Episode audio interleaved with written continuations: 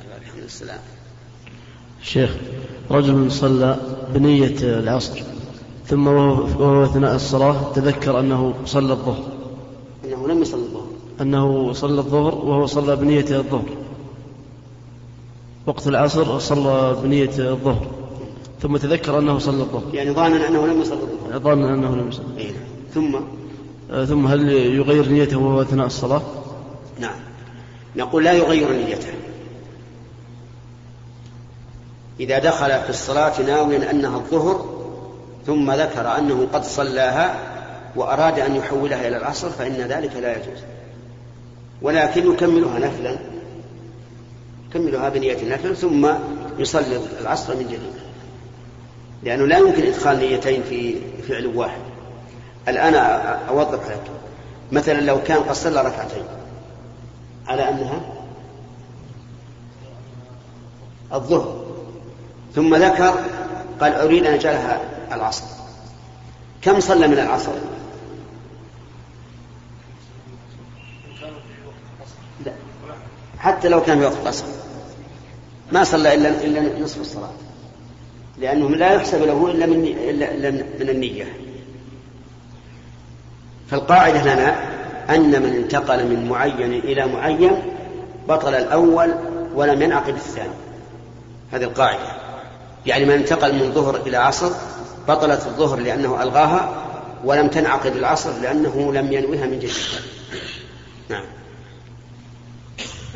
شيخ، إنسان خرج من بلده متى يسن له القصر؟ يعني بنية الخروج أو بعد ما يفارق العمران؟ المسافر لا يعد مسافرا إلا إذا فارق العمران، لكن ليس المراد المفارقة بالرؤية، بل المفارقة بالبدن، حتى لو كان بينه وبين البلد ذراع واحد فله أن يترخص برخص السفر. نعم. فضيلة الشيخ، بالنسبة لحكم بطاقة الصرف الآلي التي تسمى بالفيزا، فالبعض عندما يريد أن يسافر من بلده إلى بلد آخر لا يأخذ معه النقود إلى البلاد المسافر إليها، ولكن معه هذه البطاقة فيسحب بها من أحد البنوك الموجودة في البلدة المسافر إليها، فما حكم السحب؟ لا بأس به، يعني لا بأس الإنسان يستعمل الفيزا لأنها فيها راحة بدل أن يحمل الدراهم ويخشى عليها من السرقة، يتوصل إلى حفظها بهذا الطريق، وهذا لا بأس به. وليعلم أن الأصل في جميع المعاملات الحل والإباحة، إلا ما قام الدليل على التحريم، وإذا شككنا هل هي حرام أو لا رجعنا إلى الأصل وهو الحل. هنا بعده. فضيلة الشيخ، هل الدم طاهر أم نجس؟ وما أدلة الفريقين الذين قالوا بالطهارة وقالوا بالنجاسة؟ وما ترجيح شيخنا حفظه الله؟ الدم إذا كان مما ميتته طاهرة فهو طاهر، وإذا كان مما ميتته نجسة فهو نجس، هذا الضابط، عرفت؟ فدم الحوت طاهر لأن ميتته طاهر، ودم الإنسان طاهر لأن ميتته طاهرة، إلا ما خرج من السبيلين القبل أو الدبر، فإن الحديث دل على أنه نجس، لقول النبي صلى الله عليه وعلى آله وسلم في المرأة يصيبها دم الحيض قال اغسل عنك الدم. نعم. مقدم. ها؟ مقدم. كيف مقدم؟ من بريدة، أحد أئمة مساجد في بريدة، يعني معناه أنك نائب. طيب، هل تقبلون النيابة بهذا يا جماعة؟ يعني أخشى أن تكون كلنا النواب. عجيبوا. نعم ولا لا؟ تقبلون بشرط أن الإنسان يصدق بأنه نائب. يلا. أحد أئمة المساجد يسأل يقول سمعنا لكم كلاما في المحسنات الصوتية الصدر، فما نص؟ نص ذلك أن هذه المحسنات الصوتية التي الصدى إذا كان يلزم منها تكرر الحرف فهذه حرام، لأنه زيادة بكلام الله عز وجل، ولا يحل. وأما إذا كان لا يلزم منها تكرر الصوت نظرنا، إذا كانت تظهر الصوت وكأنه صوت مغني فهذا أيضا ممنوع، ولكن لا نلزم بالتحريم لأنه ما في زيادة على لفظ القرآن. هذا ما نقول حول هذه المحسنات. ثم نقول يا إخواني، العبرة مو بالطرب والتلذذ عند الصوت، العبرة بالخشوع. وكم من إنسان قرأ بدون مكبر الصوت فضلا عن اللي قلت هذه، وكان أخشع له ولمستمعين. نعم. فضيلة الشيخ قال الشاطبي رحمه الله: إجماع المسلمين على أن ناذر ترك المباح لا يلزمه الوفاء بأن يترك ذلك المباح. كيف توضيح ذلك؟ يعني إذا قال لله علي نذر ألا أفعل، ألا ألبس هذا الثوب، فإنه لا يلزمه هذا النذر، يعني له أن يلبسه ويكفر كفارة يمين. وهكذا كل مباح إذا نذرته فأنت بالخيار، إن شئت افعله وإن شئت كفر كفارة يمين ولا تفعل. نعم. ها؟ إذا نذر الطاعة فلا بد أن يفعل الطاعة، لقول النبي صلى الله عليه وسلم: من نذر أن يطيع الله فليطعه، فإن لم يطعه فليستعد لنفاق يبقى في قلبه حتى يموت، لقول الله تبارك وتعالى: ومنهم من عاهد الله لئن آتانا من فضله لنصدقن ولا نكونن من الصالحين، فلما آتاهم من فضله بخلوا به وتولوا وهم معرضون، فأعقبهم نفاقا في قلوبهم إلى يوم يلقونه بما أخلفوا الله ما وعدوه وبما كانوا يكذبون. فمثل إذا قال: إن شفى الله مريضي فلله علي نذر أن أصوم كل اثنين وخميس، فشفى الله مريضي، يجب عليه أن يصوم كل اثنين وخميس، فإن لم يفعل فليستعد لنفاق يبقى في قلبه حتى يموت. وكذلك لو قال: إن شفى الله مريضه ولله علي نذر أن أتصدق ب100 ريال، فشفى الله مريضه ولم يتصدق، فليستعد لهذا النفاق. والمهم أن نذر الطاعة يجب الوفاء به لأمر النبي صلى الله عليه وسلم بذلك. وإذا كان على شرط فإنه يخشى على المخالف هذا النفاق العظيم والعياذ بالله. نعم.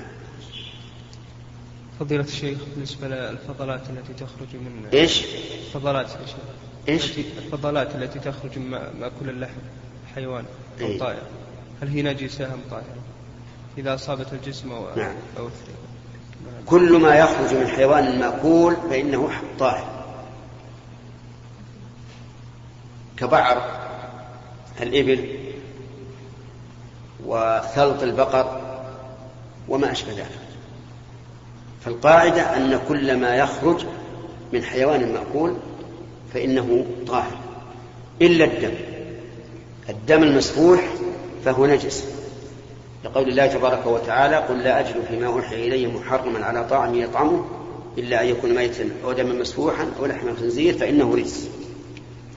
والدليل على أنه نجس، على أنه طاهر ما عدا الدم، أن النبي صلى الله عليه وسلم أمر العرنيين أن يلحقوا بالصدقة ويشربوا من أبوالها وألبانها، وأذن أن يصلى في مرابض الغنم وهي لا تخلو من بعر وبول.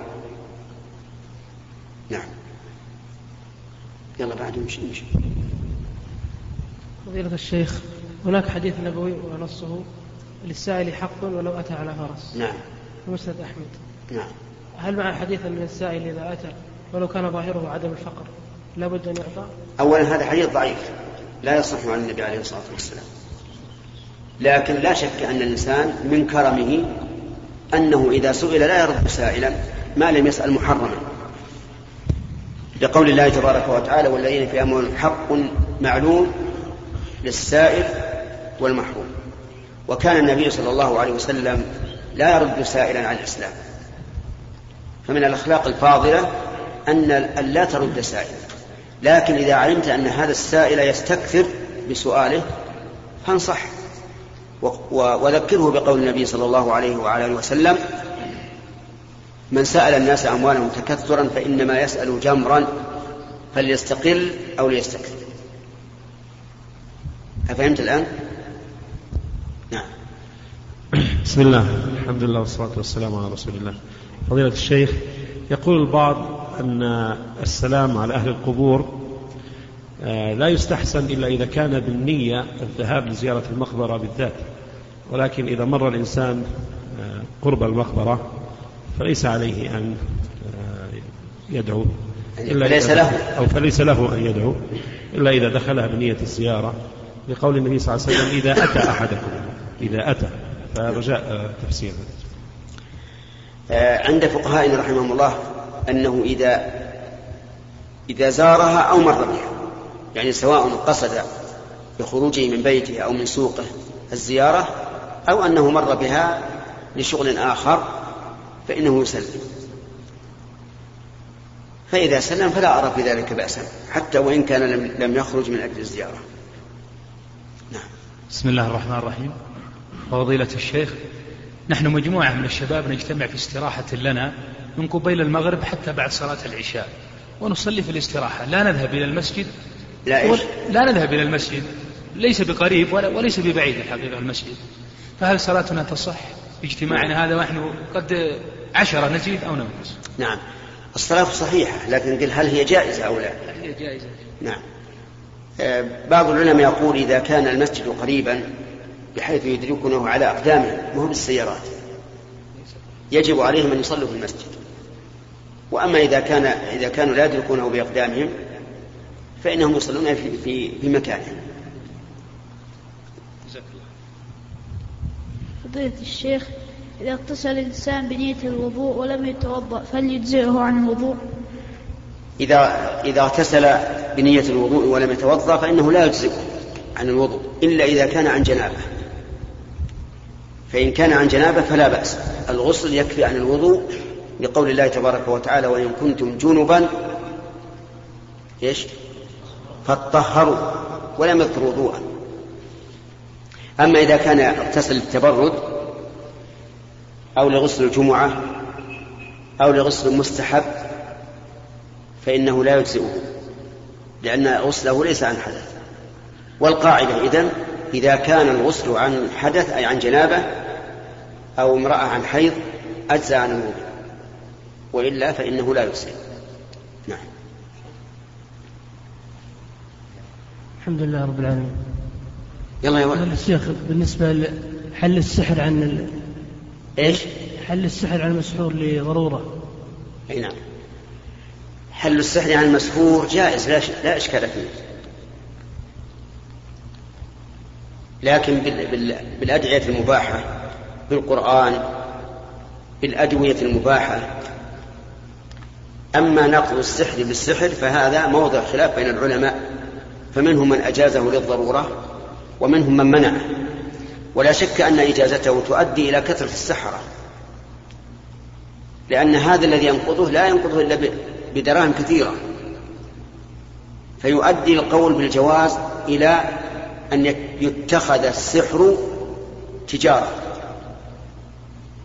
ويكثر تعلمه. وأيضا ربما يتفق الساحر والناقض، فيقول الساحر إنه يسحر والناقض ينقض والأجرة بينهما. هذا وارد ولا لا؟ وارد، كما يقول العوام: الشرط 40 لنا 20 ولكم 20. لذلك نرى منعه مطلقا، وإذا ابتلى الإنسان بهذا فليصبر وليحتسب وليعلم أن لكل شيء منتهى ولكل حال تغير، وهو إذا أصيب وتألم أو تألم أهله معه فهو تكفير لسيئاتهم، ومع الاحتساب زيادة في ثوابهم ودرجاتهم. إذا كان الرجل إذا بطته الشوكة فله أجر، كفر بها عنه ومع الاحتساب يكون له أجر، فما بالك بهذه المصيبة العظيمة؟ أفهمت الآن؟ فهمت يا طيب. الخلاصة إذا كان حل السحر في القرآن والأدوية المباحة والأدعية المباحة فهذا جائز ولا إشكال فيه، وقد رقي النبي عليه الصلاة والسلام حين سحر بالمعوذتين قل أعوذ برب الفلق قل أعوذ برب الناس فزال والحمد لله سحره. وأما إذا كان بسحر آخر فقلت لك إن العلماء مختلفون في هذا، منهم من أجازه للضرورة القصوى ومنهم من منعه، وقلت لك إن إجازته تفضي إلى مفاسد. نعم انتهى الوقت. السلام عليكم فضيلة الشيخ، إني أحبك في الله. أحبك الله لا يحببنا فيه وجعلنا جميعا من أحبابه وأوليائه. اللهم آمين. نعم عندي سؤالين يا شيخ. سؤالين وهذا ما فينا سؤال واحد. مهب ليهن موصين عليه المتدربين طلابا، يعني هذا اللقاء النيابة. نعم. الأول يقول ما رأيكم في من يقول أنه لا يصلى على الميت في المسجد؟ نعم، رأينا أن هذا خطأ، لأن الرسول صلى الله عليه وسلم صلى على ابني بيضاء في المسجد. يلا هل يجوز قلب الصلاة السرية إلى جهرية والعكس؟ خلاف السنة، وإن اتخذ الإنسان ذلك سنة قلنا أنت مبتدع. يعني لو جهر في صلاة الظهر على أن هذا سنة قلنا أنت مبتدع، وإذا كان إماما عزلناه ما لم يتب. وإذا أصر في الجهرية معتقد أن هذا سنة قلنا هذا بدعة وعزلناه ما لم يتب. لكن يعلم أن الرسول صلى الله عليه وسلم في الصلاة السرية يسمع الصحابة الآية أحيانا، فينبغي للإمام لا للمأموم في الصلاة السرية أحيانا أن يسمع للمأمومين القراءة لينبههم على أنه يقرأ. أما المأموم فلا يسن له الجهر بالقراءة مطلقا، لأنه يشوش على الآخرين ولأنه تابع وليس بمتبوع. لو فاتت صلاة مثل الفجر وعندما طلعت الشمس وصلى على نعم هذا صحيح. الصلاة المقضية كالصلاة المؤدات، يعني مثلا إذا قضيت صلاة الجهرية في النهار فاجهر بها، وإذا قضيت صلاة السرية في الليل فأسر بها. العبرة بالمقضي. ولهذا لما قضى النبي صلى الله عليه وسلم صلاة الفجر التي ناموا عنها وهم في السفر قضاها جهرا. وإلى هنا ينتهي اللقاء، والحمد لله رب العالمين، وإلى اللقاء القادم إن شاء الله تعالى. متعنا الله وإياكم بالصحة والسلامة والأمن والإيمان. أيها الإخوة، اخترنا أن نكمل بقية هذا الشريط بالمادة التالية. بسم الله الرحمن الرحيم. الحمد لله رب العالمين، وأصلي وأسلم على نبينا محمد خاتم النبيين وإمام المتقين، وعلى آله وأصحابه ومن تبعهم بإحسان إلى يوم الدين. أما بعد، فإننا في هذه الليلة ليلة الخميس ختام شهر جمادى الثانية وافتتاح شهر رجب عام 16 و400 وألف.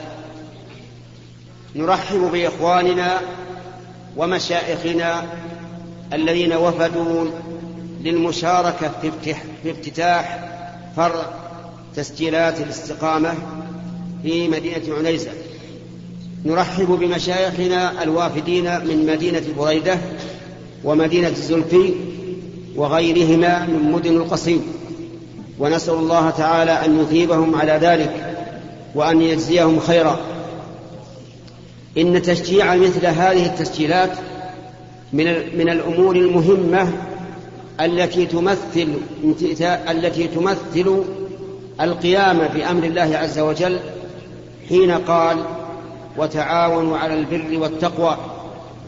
ولا شك أن مساعدة ومعاونة التسجيلات الإسلامية داخل في هذه الآية، لذلك نحث أولا إخواننا أصحاب التسجيلات على أن تكون تسجيلاتهم التي يسجلونها للعالم الإسلامي في بلادنا في السعودية وفي غيرها أن تكون تسجيلات هادفة موجهة للخير كافة عن الشر، لأن ذلك هو الذي ينبغي لأصحاب التسجيلات، وهم إذا قاموا بهذا فقد دخلوا في قوله تعالى: ومن يتق الله يجعل له مخرجا ويرزقه من حيث لا يحتسب ومن يتق الله يجعل له من أمره يسرا.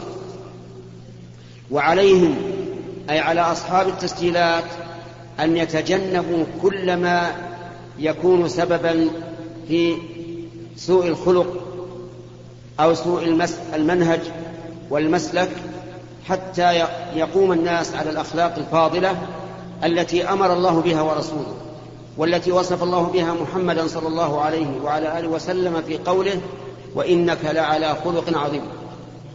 أما عامة الناس ولا سيما طلبة العلم فإننا ندعوهم إلى الاستفادة من هذه التسجيلات، وأن يحرصوا على تنميتها وعلى شرائها، حتى يكون ذلك سببا لاستمرار هذه البيوت، أعني بيوت التسجيلات، ولا تنظر مادتها فتخسر أو تقفل، نعوذ بالله من ذلك. إن إثراء هذه التسجيلات بالشراء منها وتشجيعها ليس مفيدا لأهل التسجيلات فقط، بل للمشترين وللمستمعين في كل مكان. وإن من المهم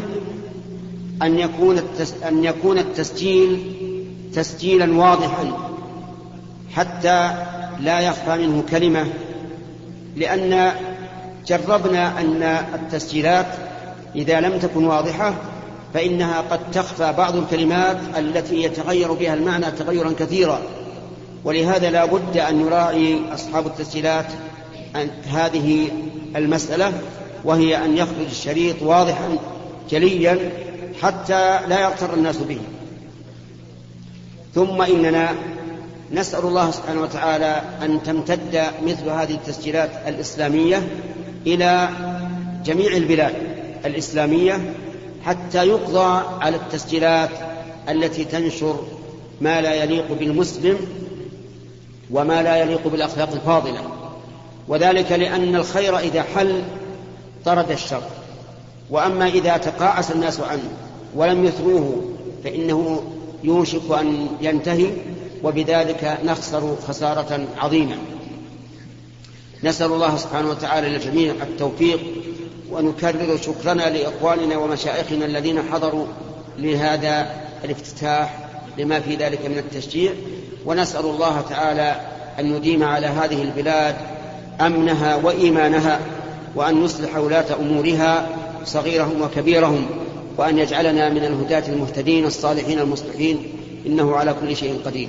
والحمد لله رب العالمين، وصلى الله وسلم على نبينا محمد وآله وأصحابه أجمعين. الله يجزاك خير يا شيخ. نشكر لفضيلة الشيخ الوالد هذه الكلمات الطيبة المباركة الضافية، ونأمل منكم أيها الإخوة إفساح الطريق لفضيلة الشيخ.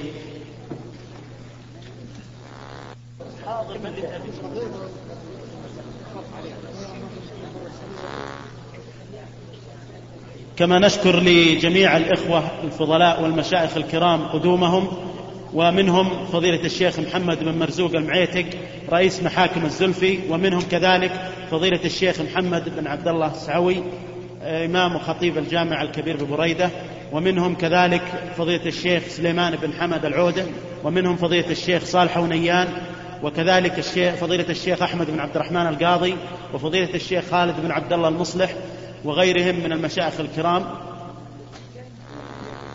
الشيخ مديد السويكت مدير مكتب الدعوة بالزلفي، وغيرهم من المشايخ الكرام والإخوة الفضلاء. ونشكر لكم أيها الإخوة جميعا حضوركم، ونرجو منكم التعاون لإنجاح هذا الافتتاح، بأن تفسحوا الطريق لأصحاب الفضيلة المشايخ. تفضل.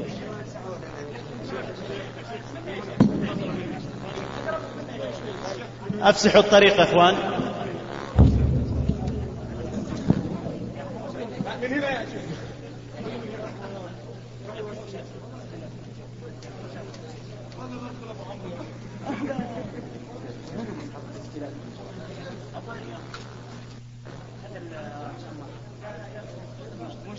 موسى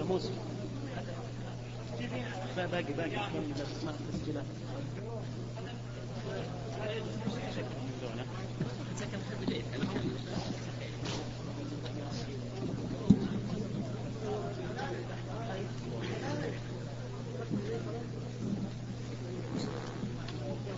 بسم الله الرحمن الرحيم.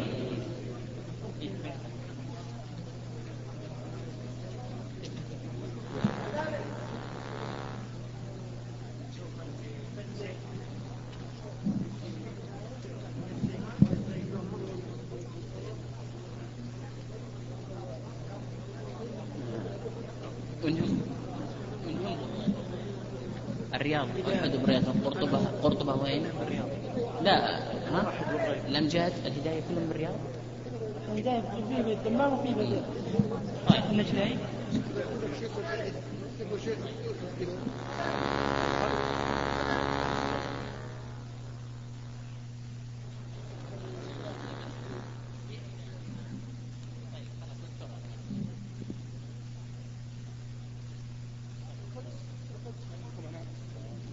وين القدس؟ القدس عندكم هنا.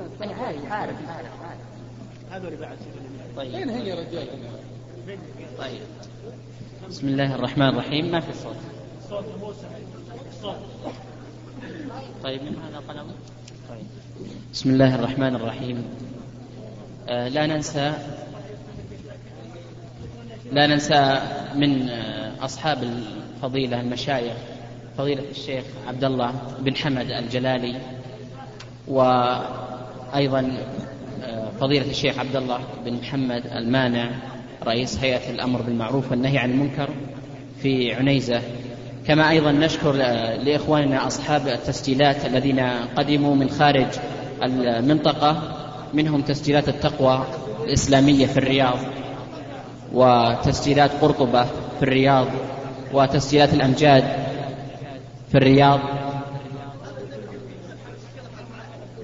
وتسجيلات الأمجاد في الرياض أيضا، والهداية في الدمام، والإخوة أصحاب تسجيلات البيارق في مكة شرفها الله، وأيضا أصحاب تسجيلات النجدين في الرياض،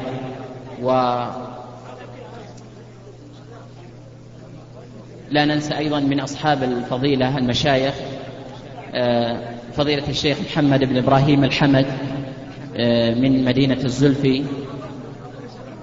فلكل هؤلاء نقدم لهم شكرنا على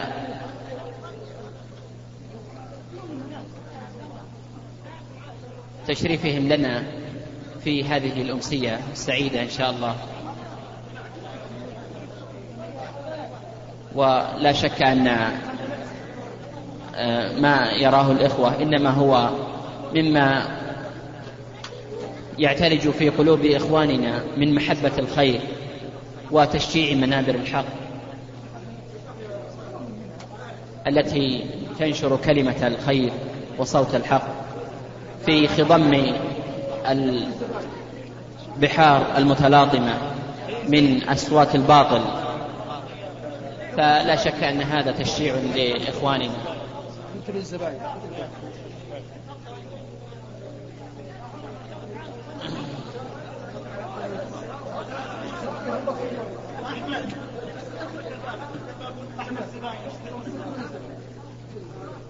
الشكر أيضا لأصحاب المشايخ الذين حضروا، والله إن حضورهم إلينا في هذا المعرض الجديد انقطع الصوت. طيب حضورهم إلينا لهو دفعة قوية لإخوانهم في مواصلة هذه الطريق التي يمكن أن نصفها بأنها طريقة شاقة. ولا شك أن الجهد إنما يسير إلى التوفيق بتضافر الجهود من آراء واقتراحات وغير ذلك. نسأل الله سبحانه وتعالى أن يجزي الجميع خير الجزاء على حضورهم وتشجيعهم لإخوانهم هنا، وأن يوفق الجميع لما فيه خير وصلاح، وصلى الله وسلم على نبينا محمد. أيها الإخوة، في ختام هذه المادة نسأل الله أن نلقاكم في لقاءات